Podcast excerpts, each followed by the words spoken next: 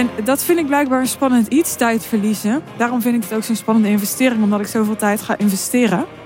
En uh, ja, ik weet niet waar het mee te maken heeft. Misschien met dat mijn moeder jong overleden is. Ik heb best wel veel in mijn leven vroeg gedaan. Ben vroeg gaan ondernemen, ben vroeg moeder geworden. Ja, ben uh, vroeg uh, van school gegaan.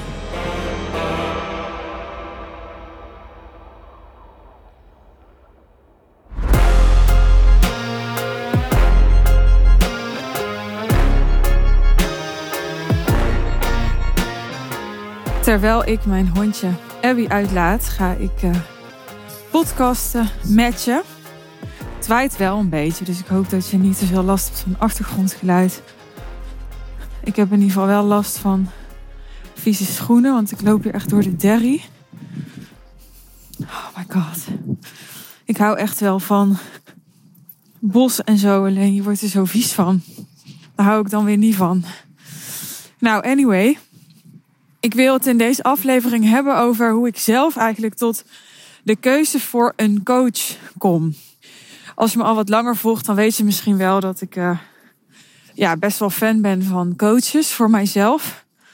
Er zijn ook mensen, ik noem geen namen, die af en toe vinden dat ik te veel coaches heb. Ik denk ook dat dat best wel kan. Dat coaches ook je ja, te veel kunnen verwarren als ze onvoldoende afgestemd zijn op elkaar. Maar dat hoeft helemaal niet.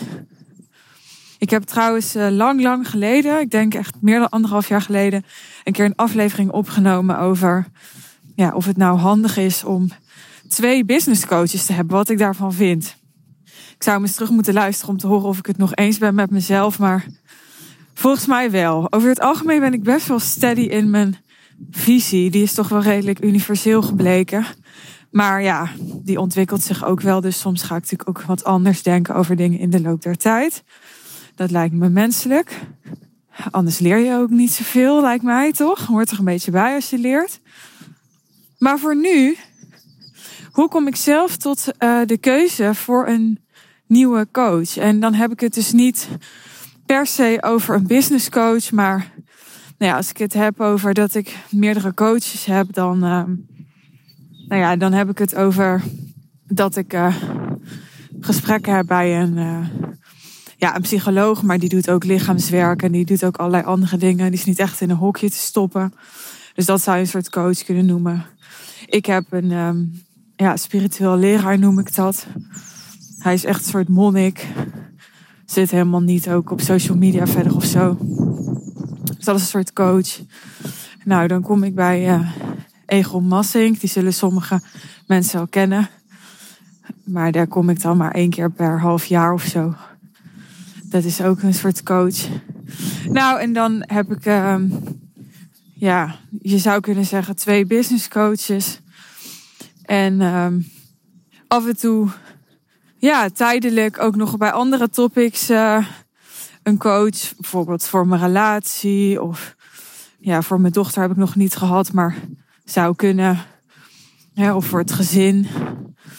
Of uh, nou, in het verleden voor uh, de scheiding, tussen aanhalingstekens. Ik ben uh, bij een uh, orthomoleculair diëtist geweest in het verleden, wat natuurlijk niet echt een coach is, maar nou ja, wel ook een soort, hoe noemen we het? Gezondheidsadviseur of zo.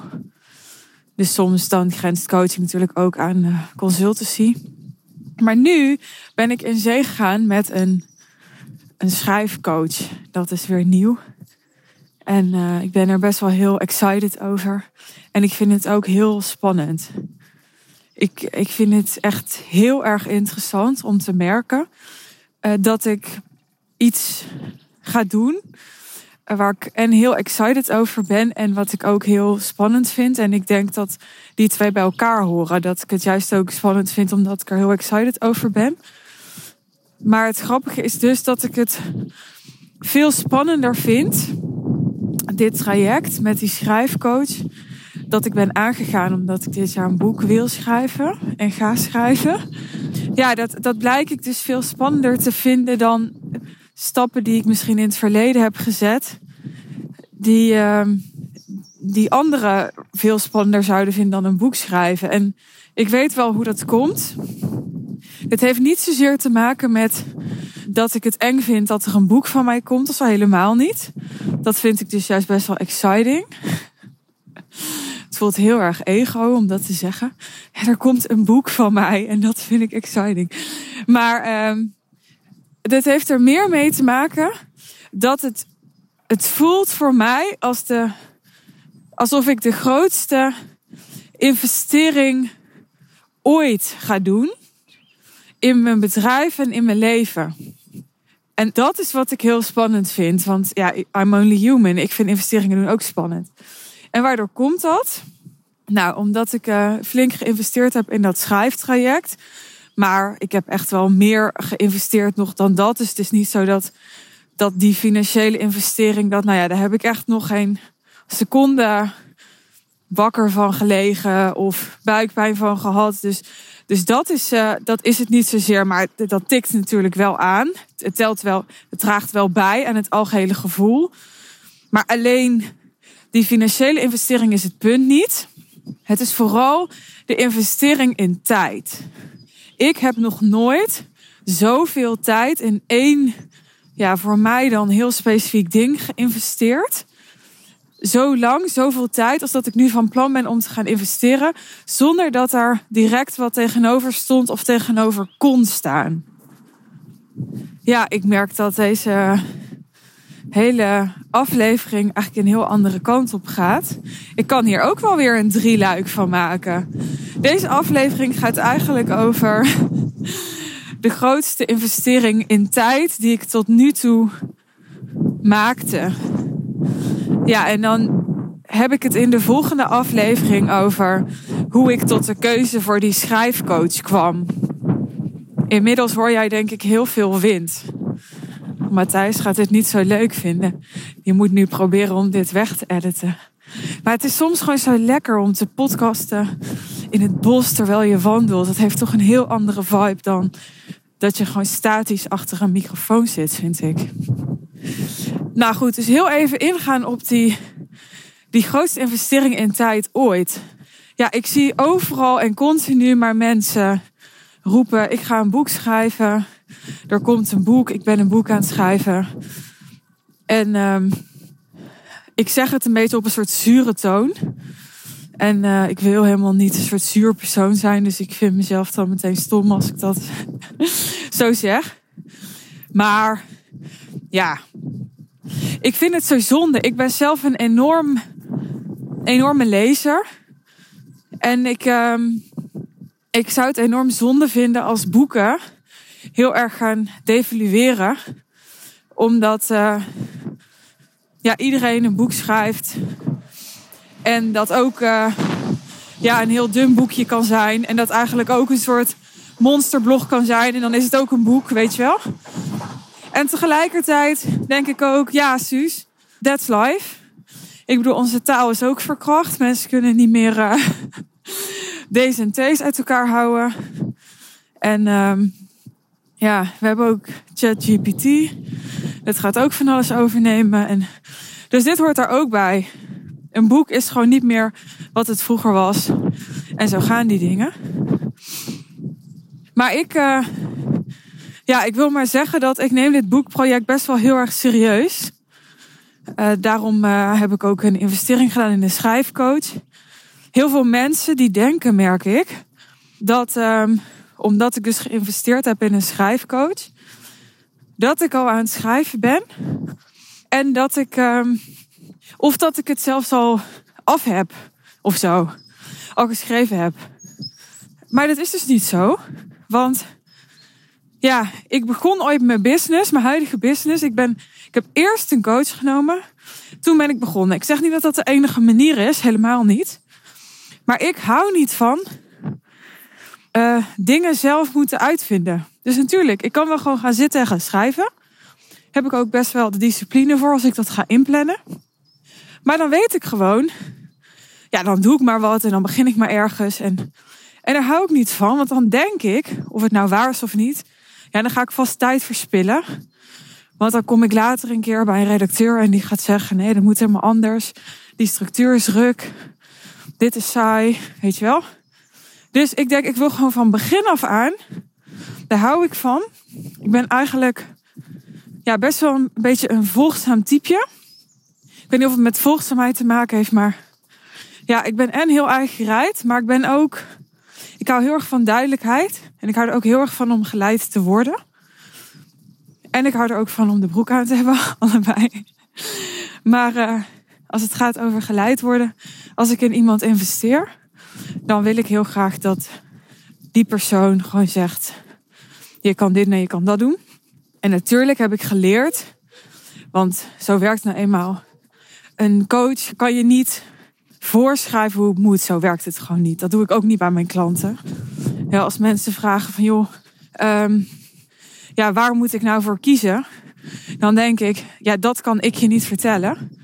Want ik kan niet voor jou de keuze maken. Ik kan alleen je vragen stellen om zelf tot de keuze te komen. En ik kan je helpen met afwegingen maken.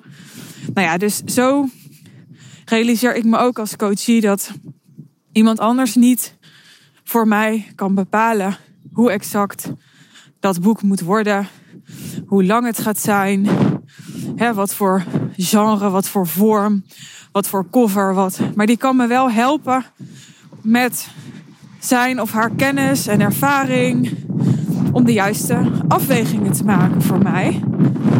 En dat vind ik heel erg interessant. En daar wil ik graag voor betalen. Want ja, dan weet ik gewoon dat het allemaal veel beter gaat en ook veel sneller gaat, want dan verlies ik dus geen tijd. En dat vind ik blijkbaar een spannend iets, tijd verliezen. Daarom vind ik het ook zo'n spannende investering, omdat ik zoveel tijd ga investeren. En uh, ja, ik weet niet waar dat mee te maken heeft. Misschien met dat mijn moeder jong overleden is. Ik heb best wel veel in mijn leven vroeg gedaan. Ben vroeg gaan ondernemen, ben vroeg moeder geworden. Ja, ben uh, vroeg uh, van school gegaan nou ja, gewoon veel vroeg gedaan, denk ik. Sommige dingen ook niet. Ik was volgens mij 21 toen ik uit huis ging. Was niet zo heel vroeg. Dus uh, is ook geen stijlregel. But anyway, ik, uh, ja, ik ga dus heel veel tijd erin investeren. Vind ik heel spannend. En dat doe ik omdat ik het serieus neem. Omdat ik geen tijd wil verspillen. Ja, dat klinkt een beetje tegenstrijdig dat ik veel tijd ga investeren omdat ik geen tijd wil verspillen. Ik bedoel te zeggen, um, het, het hoort allemaal bij elkaar voor mij. Dus als ik veel geld investeer, dan snap ik dat ik ook nou ja, de nodige tijd erin moet investeren. Want dan ga ik namelijk ook dat geld er weer uithalen. En als ik dan de nodige tijd erin investeer, dan wil ik dat die tijd ook effectief besteden tijd is. Snap je? Want hoe meer ik erin investeer, hoe meer ik in theorie ook kan verliezen. En dat hoort bij ondernemerschap, dat risico nemen. Alleen, ik wil dus niet onnodig risico hoeven te lopen. Dus daar ga ik heel bewust mee om. Daar maak ik heel bewust afwegingen in. En um, om even terug te komen op dat ja, de waarde van boeken minder lijkt te worden. Ik ga je in een volgende aflevering van dit drieluik ga ik met je delen ja, hoe ik tot zowel de keuze kwam om nu een boek te gaan schrijven, als ook tot de keuze kwam voor die schrijfcoach. Uh, maar ik wil eerst even nog voor deze aflevering met je delen dat ik het super interessant vond om te ervaren dat ik het dus blijkbaar nog veel spannender vond om tijd te investeren dan geld. Dat ik ook op dat punt ben gekomen. En waar heeft dat mee te maken? Uiteindelijk ook wel weer met geld. Want als je me wat langer volgt, dan weet je dat ik niet voor niks business coach ben geworden, omdat geld best wel een thema voor mij is. Dat ik echt uh, best wel veel, ja, ik noem het maar even geldangst heb gehad. Dus eigenlijk angst voor armoede. En um, ik heb geleerd door de skills die ik heb ontwikkeld, dat ik met tijd geld kan maken. Want als ik tijd heb, dan kan ik marketing doen, dan kan ik sales doen, dan kan ik klanten helpen. En daar kan ik altijd geld mee maken. Want dat heb ik gedaan. En ja, misschien ga ik dat in de toekomst op heel andere manieren doen, of heel andere niveaus, of in heel andere vormen. Maar hoe dan ook, ik kan dat doen. Ik heb daar niet heel veel anders voor nodig dan dat ik mijn tijd erin investeer, mijn energie opzet, mijn aandacht aan geef, me daarop focus. En het feit dat ik dus er nu voor kies om, ja, om echt hele dagen in één zo'n specifiek project als een boek te investeren. En niet in mijn directe online zichtbaarheid. Of niet in uh, netwerken op plekken waar interessante potentiële klanten voor me lopen. Niet in het organiseren van ja, een, een lunch, een diner, een event, een masterclass. Uh, waarvoor ik er potentiële klanten kan uitnodigen. Nee, die tijd die ga ik investeren in dat boek.